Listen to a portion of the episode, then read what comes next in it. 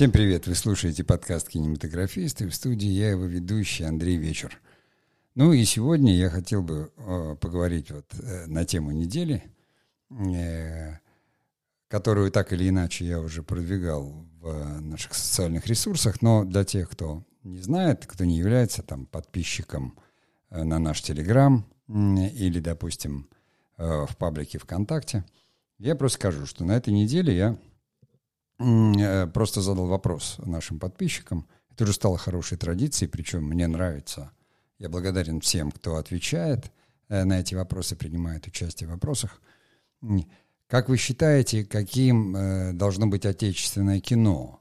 То есть оно должно развиваться по пути какой-то самобытности или наоборот, стремиться соединиться в какой-то некой синергии такой творческой и смысловой с мировым кинематографом.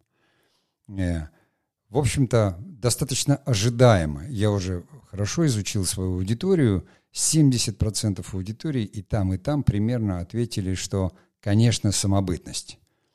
А 30% где-то придерживаются того, что наше кино мало должно отличаться от мирового и наоборот должно стремиться где-то там с ним соединиться и слиться. Вот, я как бы считаю оба ответа верных. Ну а почему? Давайте, как говорится, я обозначил тему, да, и об этом мы уже поговорим а, уже в самом подкасте. Поэтому я сейчас сделаю паузу маленькую, и мы продолжим.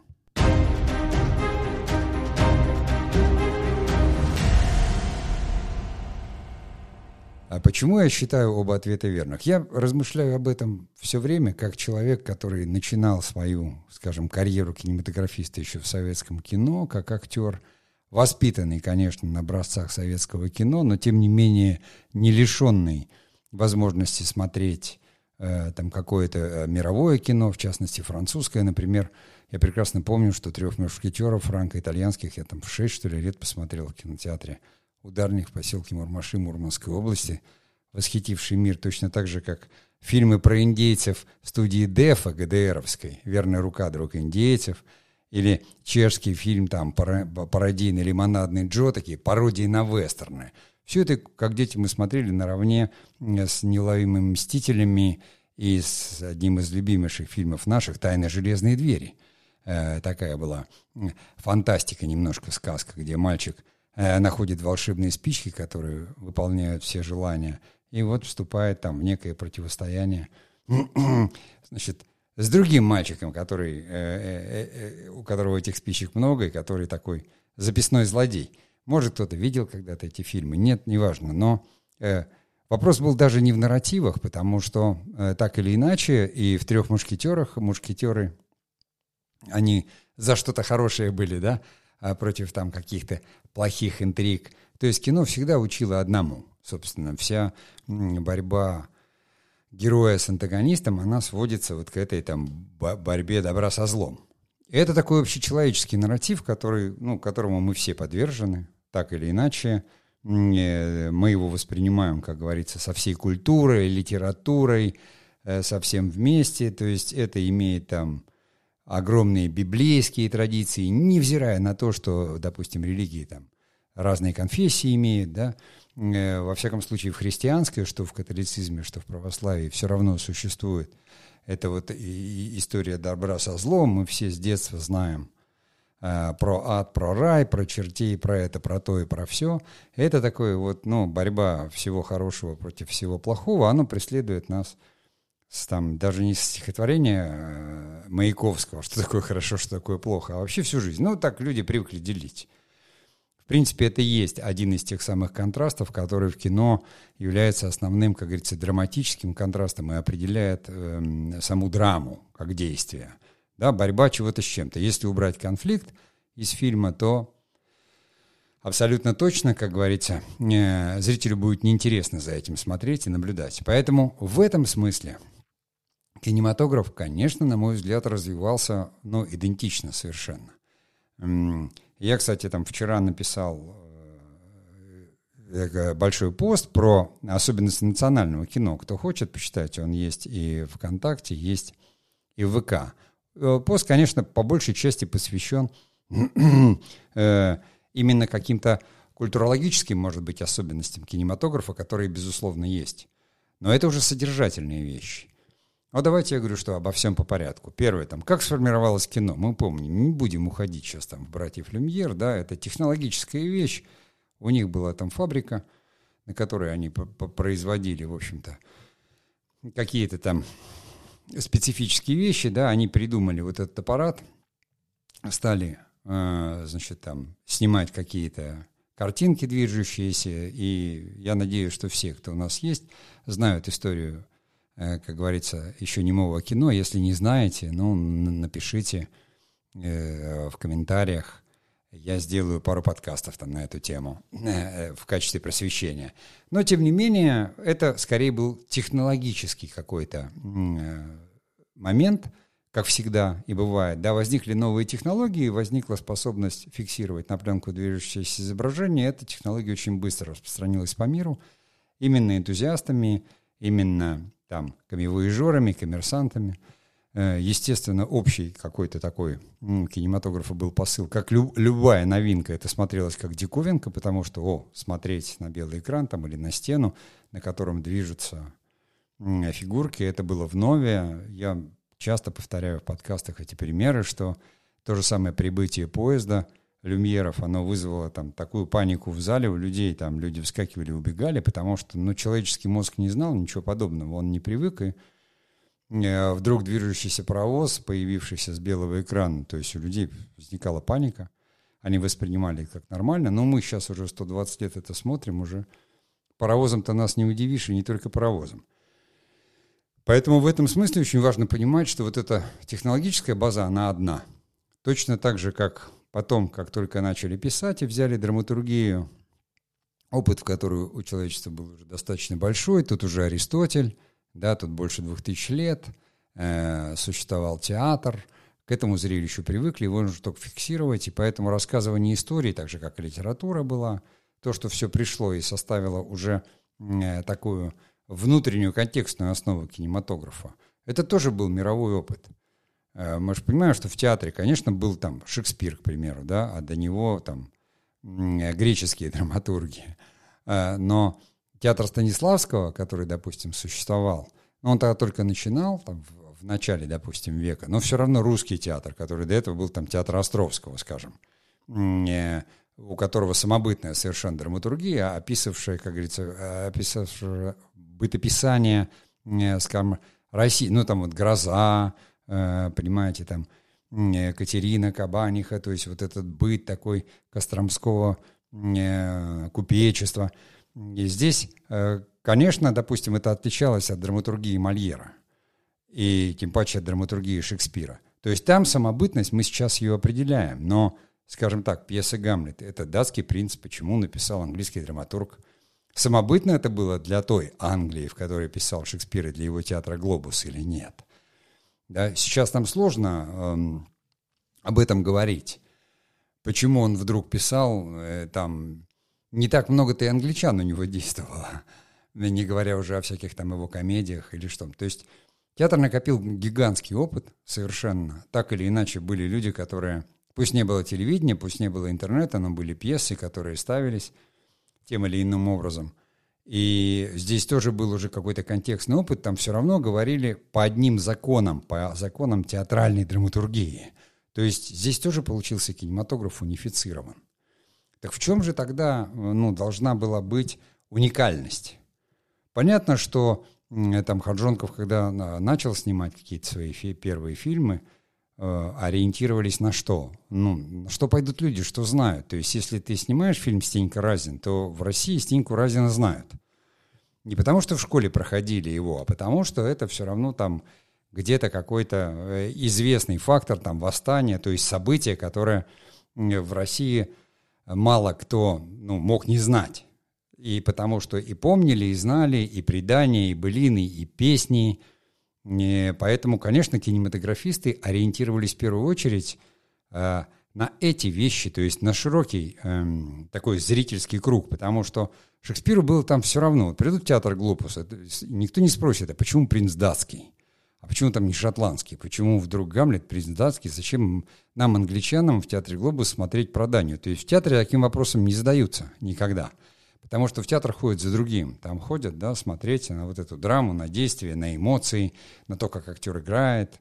А, а допустим, э, там Эдмонд Кин, английский актер, да, он играл и Шекспира, но не только Шекспира. Или там театр Мольера, э, да, да французских комедий вдруг. И, или комедии Дель Арте итальянские или испанские. Там совершенно разные герои действуют. Э, при этом, я говорю, у театра очень большая история своя, и она вся самобытна. Не потому что театр, он даже разный. Театр Мольера отличается от комедии Дель.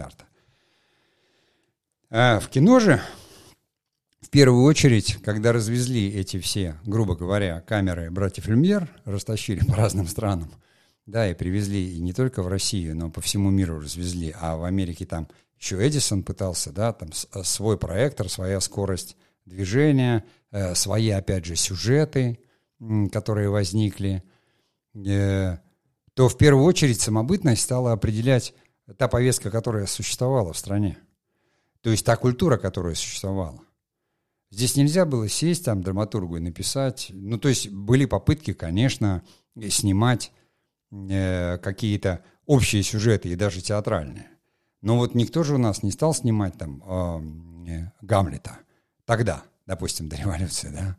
Э, но «Войну и мир» почти сразу же сделали, потому что достаточно уже широко было известно произведение Толстого, даже э, в таких э, кругах не обязательно каких-то высоких, потому что это, опять же, событие, которое содержало что там, событие Бородино, а, с одной стороны, изобразительно-зрелищно, очень интересное, потом героический подвиг, там это Первая Отечественная война, то есть мы знаем об этом. Нам интересно это увидеть. Ну, нам, я имею в виду русским людям, которых там говорили, а вот сегодня там в синематографе вы можете увидеть, и, и люди шли посмотреть, а как он так вот выглядел. Кутузов, э, скажем, там, или Наполеон, да, или какое оно было Бородино. И сейчас люди играют в эти же игры, устраивая реконструкции или глядя фильмы, это все равно продолжают сниматься. И, э, и на эти темы тоже. Мир стал шире и разнотемие, но в первую очередь здесь на этом я и хотел бы как бы эту первую часть там, подвести итог какой-то – тому, что вот они три момента. То есть технологический он общий, э, системный такой вот базовый, э, театральный, это драматургический, он э, у всех тоже такой от древних греков идет, и проходя через все культуры, закон, как говорится, театра есть, все равно один существует. А вот зрительское восприятие и, естественно, ну, как бы сюжетный репертуар, он начал ориентироваться на те аудитории и страны, в который кинематограф пришел. Ну, потому что если у нас начать вдруг снимать там фильмы по какому-нибудь э, сенегальскому эпосу, мы смотреть его не пойдем, он нам чужд, понимаете? То есть кинематограф, в отличие от театра, стал ориентироваться на ментальность, во-первых, и, во-вторых, на культуру местную. И здесь, конечно, с одной стороны синергия, но уже стала определяться все равно, так или иначе, самобытность. Ну, давайте сделаем паузу и потом продолжим.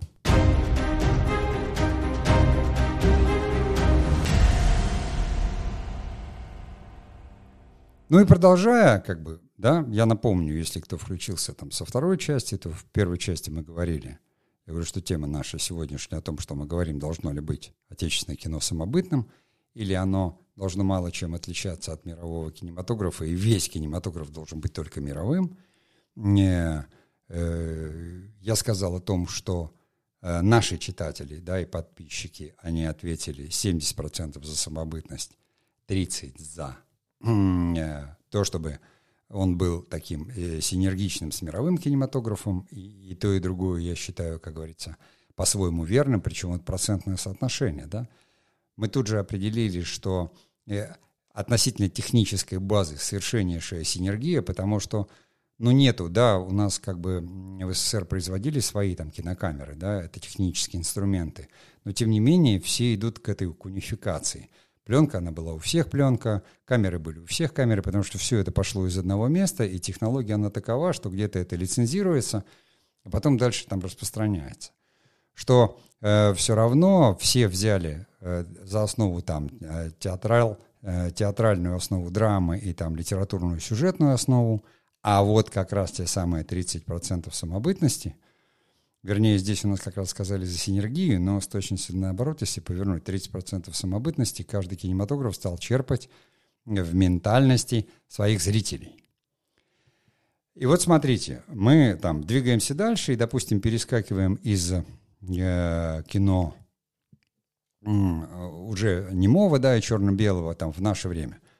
Известно, да, хорошо известно, что там 29 по-моему, год до 32-го Эйзенштейн вместе, кстати, с оператором ТСЭ, да, и с своим ассистентом, режиссером-ассистентом Григорием Александровым путешествовал по Америке, снимал там документальный фильм про Мексику, но цель поездки была это обмен опытом с американским кинопроизводством, которое было достаточно мощное.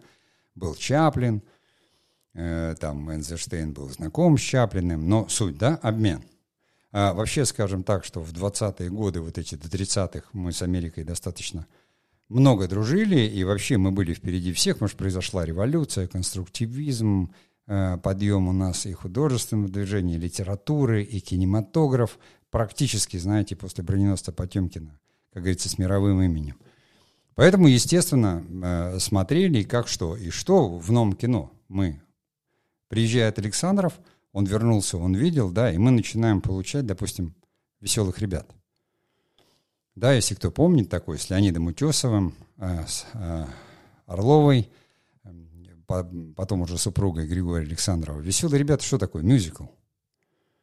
То есть и в Америке начинается эта эпоха мюзиклов, потому что в Америке начинается Великая депрессия, э, приходит звук, и первый фильм, да, звуковой, это мюзикл, потому что люди любят слушать. У нас не было мюзиклов вообще никаких.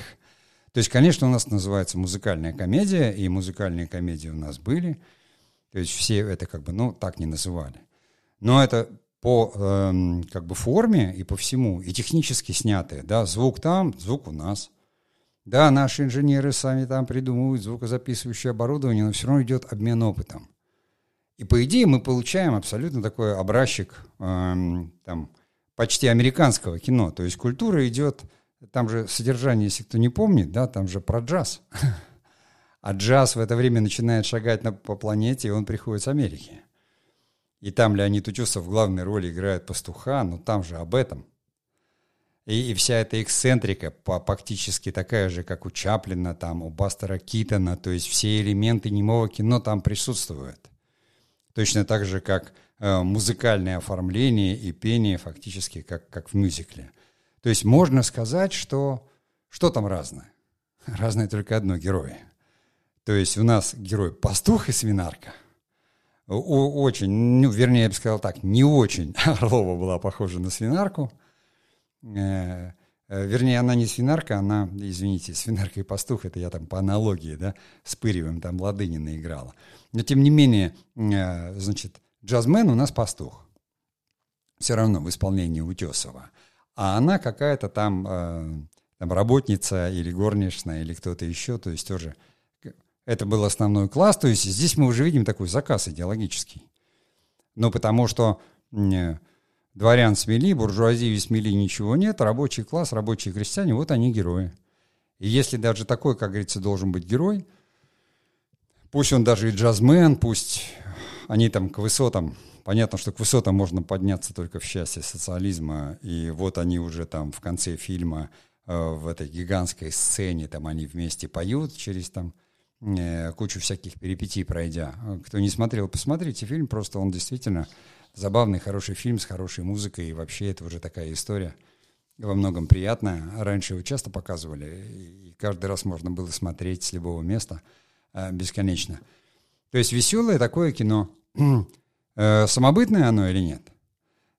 Какое оно? Синергичное, безусловно, потому что даже режиссер, он это увидел – а, в Америке, когда был, скажем так, на стажировке, грубо говоря, приехал, это был первый опыт.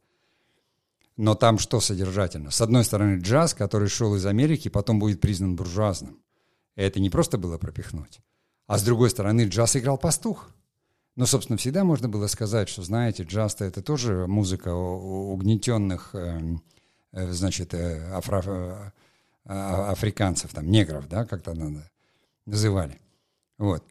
То есть если захотеть, то идеологические какие-то э, вещи можно всегда оправдать и найти так или иначе.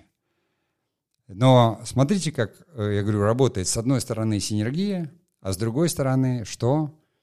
Да, уже пропаганда вмешивается, и плюсом все равно самобытность.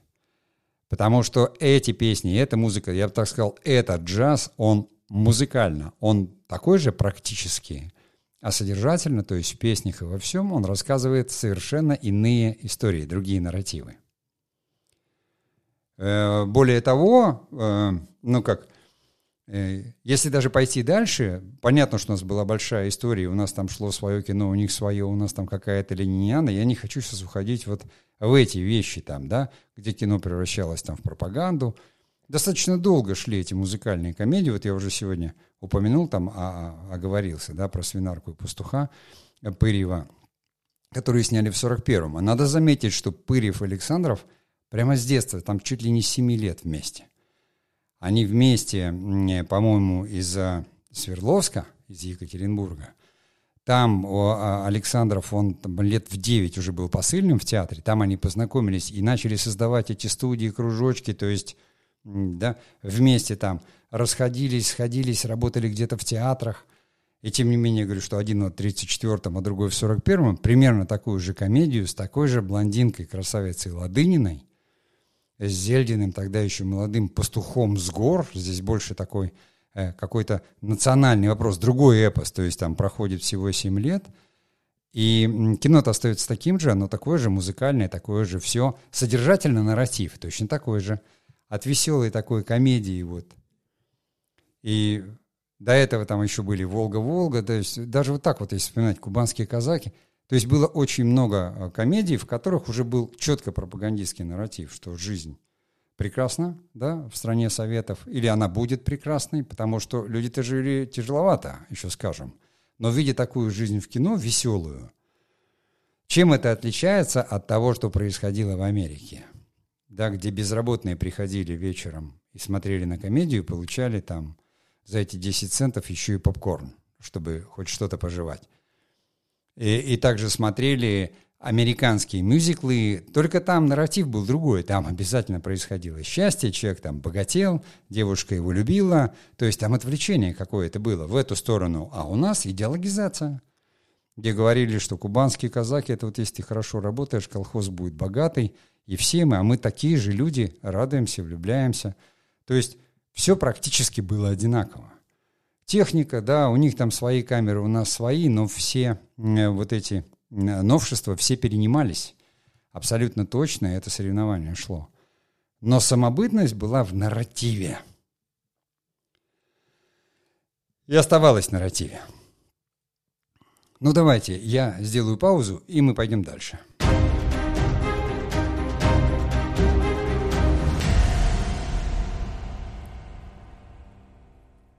И мы продолжаем.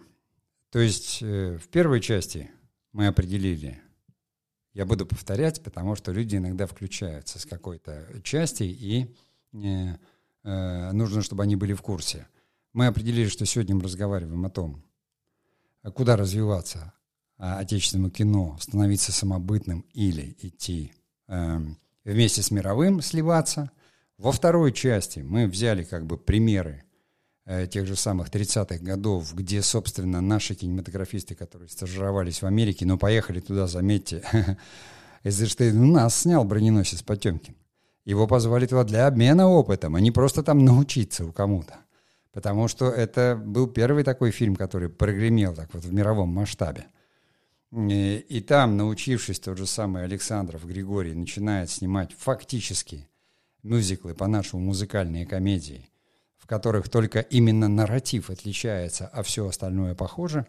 Но двигаемся дальше. Самый такой вот пример уже нашего, ну как нашего времени, это 70-е и 80-е. То есть Америка, она прошла э, какой-то бум в 60-е годы вот этих спагетти-вестернов, которые представил там Америке э, Серджо Леоне как шутят, там, Леон научил, как говорится, итальянец Леона научил Америку снимать вестерн. Нет, конечно, вестерн — это такая, такой пласт культуры, который снимали всегда в Америке, и самый расцвет вестернов пришелся на 50-е, 60-е.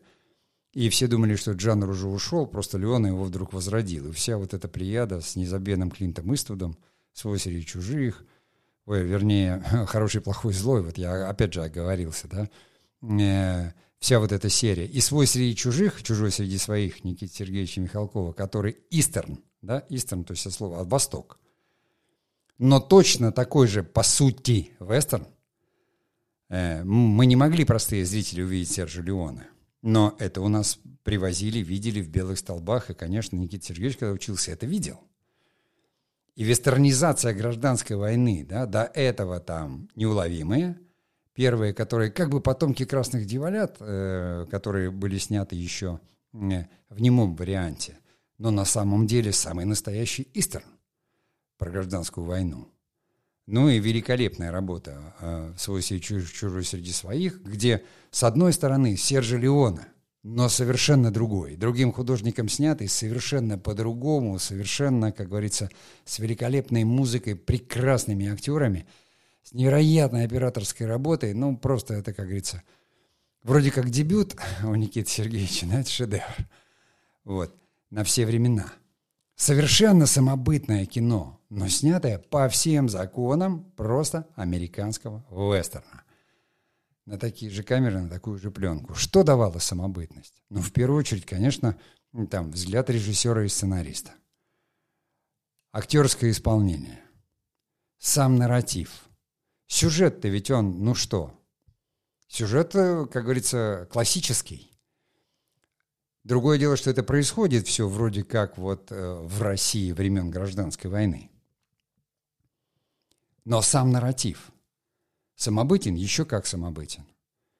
То есть никто из американцев там и не возьмется сказать, скажет, да это же вот наш вестерн, хотя это именно это, только, ну, скажем, истерн, про Восток, дело на Востоке происходит. И вот где синергия сохраняется, сохраняется.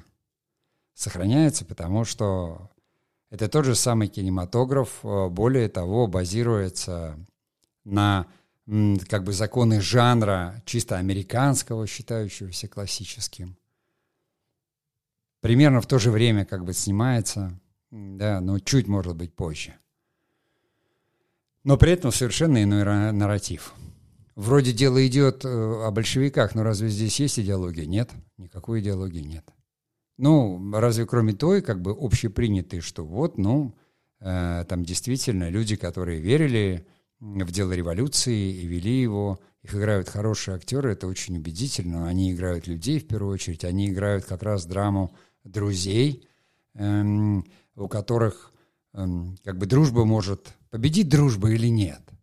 Этот бесконечный кадр, когда они катят там эту э, телегу с горы и бегут за ней под прекрасную музыку да? и, и, и песню эту очень щемящую. Это Фильм о дружбе. О дружбе. А, допустим, «Хороший, плохой, злой» — это фильм о противостоянии. И вот совершенно, как говорится, разные нарративы сталкиваются. А много вы знаете американских вестернов про э, дружбу? И вообще, вспомните хоть один фильм о дружбе. Нет, там о командности, мир спасать, все. Но где про дружбу? И вот этот нарратив, понимаете, он и является самобытность. Потому что э, для нас, как говорится, совершенно другое. Почему у нас так сложно приживаются все эти понятия, такие команда, не команда? Потому что у нас было всегда понятие дружба. Не надо объяснять, у нас люди, даже если они в команде играют, даже в спортивной, там же всегда в команде есть соперничество. Но для нас важнее дружба, это ментальность такова. Да, вспоминая, опять же, э, все, как говорится, песни, если с другом вышел путь, веселее дорога. Не, и, допустим, даже прекрасную мультипликацию да, про Чебурашку – крокодил Гена и Чебурашка. Как Чебурашка еще с крокодилом мог дружить, понимаете? Но они даже и шапокляк подруги потом взяли. Это вот такие тонкости, которые...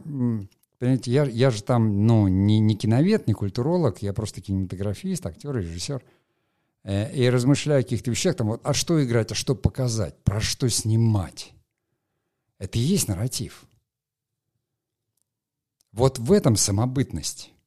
Понимаете, в этом эм, как бы такое э, ментальность, что ли. Для нас дружба, она ценнее, чем просто командность, чем правила какие-то, чем э, законы. А там индивидуализм. Там кто сильнее, тот и спел. Тоже, тоже там он героический, такой, секой. И эти нарративы продолжаются. То есть, если взять, опять же, развитие вестерна и прекрасный совершенно сериал вот этот про Йеллоустоун, э, причем я беру не Йеллоустоун, а именно 1883, приквел Йеллоустоуна. Вся история о фронтире, о продвижении туда. Как люди, которых гонит нужда, они осваивают новые земли. Но целью что является алчность? Получить бесплатно надел земли – они вынуждены быть вместе, бороться с индейцами, с недружелюбием, э, там, сами с собой. Это невероятные испытания, невероятные. Но в итоге все равно, как что все заканчивается, да, каждый приходит к своей цели, но все поврось. И ничего там, а взаимовыручка, командность, как куется нация американская, как она куется из разных, не понимающих друг другу на языках э, совершенно людей. Но все они движимы одним, да? Мечтой о лучшей жизни. И свой среди чужих. Тоже мечта о лучшей жизни.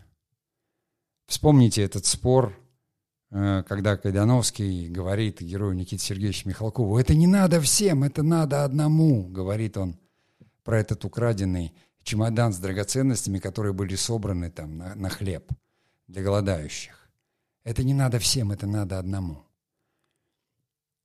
И, вернее, это он говорит герою Богатыреву, извините. Юрия Богатырева, который играет Шилова, главного героя. И тот говорит, нет.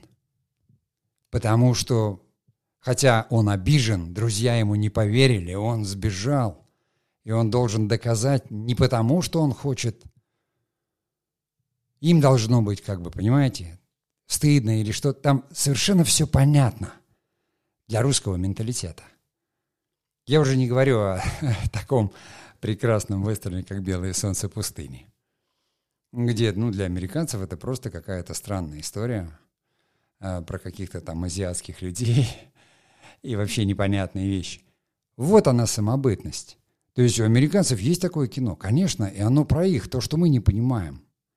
Это и есть самобытность, менталитет. Это определяет. В кинематографе определяет именно то, что называется самобытностью. Через это, конечно, в самобытность можно еще включить и там чуть ли не, не там ракурсы, камеры, цвет, свет, восприятие, все это существует. То есть живопись, наши живописцы там исторически, конечно, отличаются там от школы живописи, которая там была, не знаю, в Европе. А, но речь не об этом. Это все как раз достояние мировой культуры, и здесь должна быть синергия. Самобытность всегда в нарративе. Ну давайте, я сделаю последнюю паузу и будем заканчивать.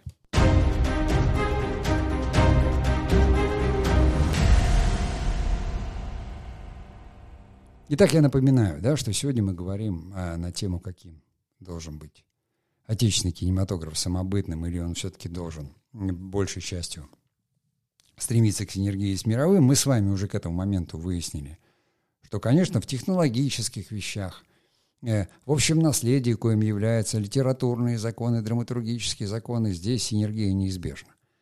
А вот даже одинаковые как бы по жанру фильмы и все, да, существуют с разным нарративом, потому что в нем разный мотив, разная интонация, которая понятна одним. Американцам понятно, что вот ты можешь терпеть все, потом ты получишь свой надел земли, он будет твой на века. И вот если твой дед, он положил жизнь там, он прошел путь и отхватил этот кусок горы, то вот мы видим там, почему, мы понимаем мотивацию, опять же, я говорил там о, о Йеллоустоуне, да, э, то есть здесь уже в современности вот этот э, герой, он все время там вступает со всеми схватку, уже с капиталистами, уже здесь со своими, чтобы не отдать этот кусок земли. Мы всю эту историю понимаем прекрасно. Это такая история захвата и обороны этой захвата. То есть найдите у нас что-нибудь подобное какую-то историю. Не потому, что там всех когда-то разметала революция, потому что нарративы были другие. Совершенно другие. И приводя пример того же самого э, дебюта Никиты Сергеевича Михалкова «Свой среди чужих, чужой среди своих», я объяснил, чем это отличается.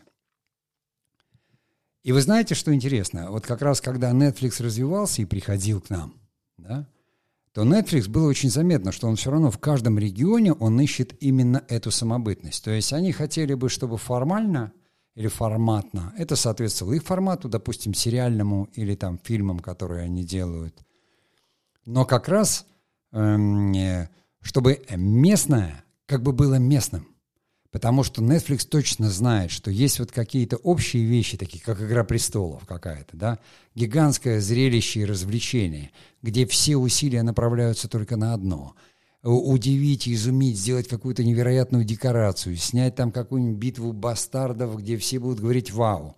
Это изначальная и первая вещь, э, да, как кинематограф появился, это было «Вау!», потому что люди не видели, как двигаются изображения – и эта функция все равно аттракциона и Эйзенштейн называл. Монтаж аттракционов, то есть кинематограф должен удивлять и потрясать во воображение. Но это происходит всегда только лишь в технической плоскости. Сначала движущееся изображение, потом звук, потом цвет, потом широкий экран, потом широкий формат, потом 3D, потом Dolby, потом Atomic, понимаете, потом будет виртуальная реальность, еще что-то. То есть это всегда, как говорится, технологически проникает очень быстро, и это то, что объединяет. А вот нарративы всегда будут разные. И возвращаясь к Netflix, то есть так же, как вот «Наследие театр» или сколько не снимали Ан Каренин, их еще будут снимать. И снова каждому новому поколению будут снимать, потому что существует, как говорится, бэкграунд литературный, театральный, и Шекспира можно переснимать каждые 20 лет, поэтому и кино. Сюжетов мало, в мировой литературе. Пальти посчитал, что их 36. Поэтому все говорят, а что, этот сюжет не видело поколение? Технически мы переупаковываем его с другими актерами, переснимаем, делаем ремейк там через 20-30 лет.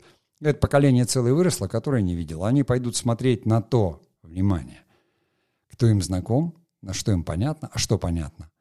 Визуально, говорят, современное должно быть изображение. То есть каждое поколение имеет уже свою насмотренность, свой глаз – и хочет видеть актеров, которые им приятны, а не тех, кого оно не знает. А это что? Поколенчески. Поколенчески – это уже, как говорится, поколенческая вещь. Но еще говорить-то надо на языке и про нарративы, которые можно считать самобытными. Почему сериалы в какой-то момент еще до нетфликскую пору Э, сняли где-то сериал, и другая страна покупала Библию и переснимала со своими актерами. Вот из-за этого, потому что говорят, да не будут нас смотреть тех актеров, их не знают. Понимаете, в советском кино не было звезд, института звезд, его навязывали нам 20 лет наши же кинематографисты. А, благо социальные сети, все это помогло. Инстаграм, и можно было собрать там э, кучу поклонников, подписчиков. И сам институт насильственно внедрен. Были актеры очень известные, их очень любили, они были авторитетны. В отличие, допустим, от нынешних актеров, которые просто популярны. Просто популярны, ну потому что мир изменился, он стал другим. И каждый актер может вести там свою какую-то аудиторию в социальных сетях. А раньше ты мог только известен, потому что там ты был на радио, на телевидении, а до телевидения встречался, и там э, тебя видели в кино, э, или там на эстраде. Их было немного, они были любимцы. Да, потом появилось телевидение, которое там стало каким-то образом раскручивать и узнавать. А раньше все было достаточно локально. И в любое время, то есть чисто поколенчески, все равно люди хотят смотреть на, на то, что есть свое. А ментальность? Вот та самая самобытность. Ну, взяли Библию, ну, пересняли. Сюжет-то остается. Вот я работал с адаптацией в ДДЗ и спорил. Говорит, надо снимать так, как вот снято в немцев. Я говорю, не надо так. Не надо и нельзя так, и неправильно так. И наш вот такой, он не будет так себя вести человек. Адаптация. Адаптация, она и есть. То есть, когда ты адаптируешь, потому что э, в той ситуации, в которой там немец будет смеяться, русский может плакать. И точно наоборот. И художник должен знать менталитет. Режиссер его обязан знать, актер его обязан знать. Понимаете? Э, вот это Это уже и есть самобытность в этом нарративе, в этой ментальности. Поэтому, если э, уже завершать вот эту тему нашего сегодняшнего подкаста и нашей недели, э, мне нравится, кстати, традиция, что когда есть там какая-то хорошая тема, мы сначала с вами, э, значит, общаемся в соцсетях, я задаю вопросы, я понимаю, как говорится, настроение, и тогда как бы по теме я могу что-то там в коротком эссе что-то высказать или вот сделать в подкасте. Это правильно, потому что тогда действительно, как говорится, наше медиа становится интерактивным и существует, э, то есть разговор какой-то по делу, то есть ты понимаешь, не, не от себя просто несешь, не, не понимая, с кем ты разговариваешь, а вот именно в этом есть какая-то польза, по крайней мере, с точки зрения некого просвещения. И я еще раз говорю, что я точно знаю, что я разговариваю с людьми, близкими к кинематографу, потому что тоже это опросы показали. То есть теми, кто так или иначе с ним связан, или кто им интересуется, увлекается. Поэтому я и, и не пытаюсь тут объяснять широко. Я примерно понимаю, что наверное, все мы смотрим одни и те же фильмы, знаем одних и тех же людей. Но я обращаю ваше внимание именно на то, что вот как раз вот эта самая третья и важная часть, самобытность. Эм, могу здесь только привести пример, допустим, японского кино – которые мы, может быть, видим и немало, ну, не очень много, но все равно знаем там по Акире Курасаве, да, и Такеши Китано. Такесика, Такеши, неважно, как в произношении. Вот понимаете, в том же самом изображении, вот японцы, вот они другие, потому что культура была другая. У них же нет живописи в понимании живописи, допустим, европейской, да? Она у них другая. И вот кино у них такое же. У японцев практически нет динамики. Они просто вот, они любят статичные кадры. Еще лет 10, там, 15 назад там было невозможно, потому что у нас все говорили, давайте двигаться, а, быстро там, монтаж, там, все. Вот они прошли через все, и у них кино осталось таким же. Потому что японцы, они понимают, что такое, допустим, наблюдать там цветущую сакуру. Это менталитет. Они могут сесть, и это даже не медитация у них, а вот просто такое вот состояние – и смотреть там, как цветет вишня. А мы почему-то вдруг, понимаете, стали все такими динамичными. Хотя у нас тоже есть какая-то своя внутренняя динамика, но, опять же, почему говорят просторы, да, песни, э, степь да степь кругом. И почему наше кино должно быть таким вот каким-то нервно дерганным, э, ну, хотя оно должно быть и быстрым, но у нас своя динамика. И меня как раз покоряет именно, допустим, корейское кино, нет, оно взяло прямо американскую кальку, да, и вот эти гонконгские боевики, откуда вышло большое количество прекрасных актеров, и они пытаются, но их самобытность именно в том, что ты когда смотришь, ты понимаешь сюжет, ты понимаешь, о чем это, но когда ты видишь корейцев, которые пытаются быть похожи на европейцев и на американцев, в этом возникает самобытность. Ты ничего не узнаешь о корейцах совсем. Потому что э, они здесь, ну, они такие странные европейцы становятся. Это как вот, э, когда э, режиссеры там берут и э, вестерн там какой-нибудь играют, а одни там чернокожие актеры. Я не против этого, но понятно, что э, перебор, когда там Анну Болейн играет чернокожая актриса, абсолютно. Или там вот «Русалочку» теперь они выпустили, темнокожую. Зрители это все задизлайкали, естественно, потому что, ну зачем? Анна Болейн исторический персонаж. Она была там рыжая англичанка. И вдруг чего? Это не то. А вот когда, допустим, это э, в той же самой американской культуре, там ты смотришь э, комедию, собственно, вестерн, и там все персонажи, все там чер чер чернокожие. Это воспринимается нормально, как шутка. В этом есть свой какой-то нарратив. Э, понимаете? У нас какую аналогию можно привести? Э, мы же совершенно понимаем, там, если мы будем видеть какой-то фильм, где только какая-то одна национальность из 194 будет действовать. Но мы поймем, что значит, ну это история такая, значит это было, понимаете? Но в то же время, если нам покажут там 28 панфиловцев, где будут играть одни, скажем, грубо говоря, какие-то там э, темнокожие, мы скажем, ну это все неправильно, там были все, потому что это был Советский Союз. Это уже вот такие попытки якобы новых культур, которые существуют, найти не нишу, а навязать ее. Понимаете? Когда что-то искусственное пытаются продвигать как настоящее, что кино тоже умеет делать. Это уже навязывание. Поэтому самобытность, она в культуре прежде всего, она во всем, в том, как вы привыкли смотреть на жизнь, что вы... Э, те же самые авторское кино нулевых, да, почему его называли чернухой? Потому что люди в жизни хотели какого-то света, они привыкли, вот даже к тому же советскому кино, потому что в кино всегда... Попробуйте даже сейчас сделать какой-то такой серьезный фильм, и там вот убийственный финал какой-нибудь мрачный. Распнут вас зрители, потому что люди до сих пор смотрят кино, они хотят увидеть что-то позитивное. Не обязательно смешное, но они хотят выхода какого-то. Они хотят чего-то светлого. Но светлое, как говорится, тоже бывает разного света.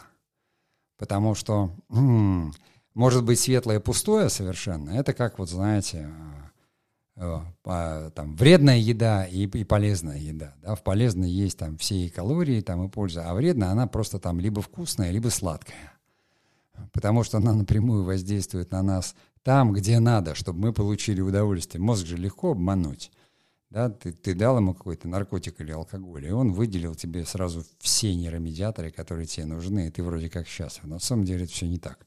А кино относится к этой же категории, очень сильно может влиять на мозги, даже вот, чтобы вы не думали о себе, понимаете? Но я уже за 40 лет работы, я просто прекрасно понимаю, как актер и как режиссер, какую силу воздействия имеет – допустим, кинематограф или театр. Но если театр это локальный и узко, это всего лишь там, э, грубо говоря, несколько сотен людей, сидящих в зале, то кинематограф это э, очень может быть широко. Причем кинематограф нашел свою нишу в этом новом мире интернета, совершенно спокойно и занял ее, э, потому что это э, художественно рассказанная история, да, там присутствует сторителлинг и, и нарратив, в отличие, допустим, от там остальных видео, которые э, по большей части информативны, э, нежели чем э, содержат какое-то. Как только это перемешивается, да, и нам пытаются под видом чего-то жизненного рассказать что-то ложное, да, у этого даже слово появилось, э, тоже такое от англицизма, да, фейки. Хотя на самом деле это все, по-русски это все ложь. А, да, и дальше можно закончить такой поговоркой. Сказка ложь, да в ней намек. Добрым молодцам урок. Я не знаю, понятен я был или нет, но я считаю, что в такие непростые времена, в которые мы сейчас все с вами живем, тем не менее, все равно нужно говорить о чем-то красивом, о чем-то, э, скажем, таком э, возвышенном, может быть, даже немножко э, Хотя я считаю, что это не отвлечено, потому что кинематограф все равно в идеологической, в культурной сфере во многом, да не во многом, а вот именно эти нарративы, которые потом вдруг становятся, неожиданно меняют свой э, знак с плюса на минус. Я считаю, что все-таки кинематографисты, как работники культуры, во многом ответственны за то, в каком мире у нас – Э, живут люди и, и происходит. Но это уже э, разговор для другого подкаста. А на сегодня я прощаюсь и всего вам доброго.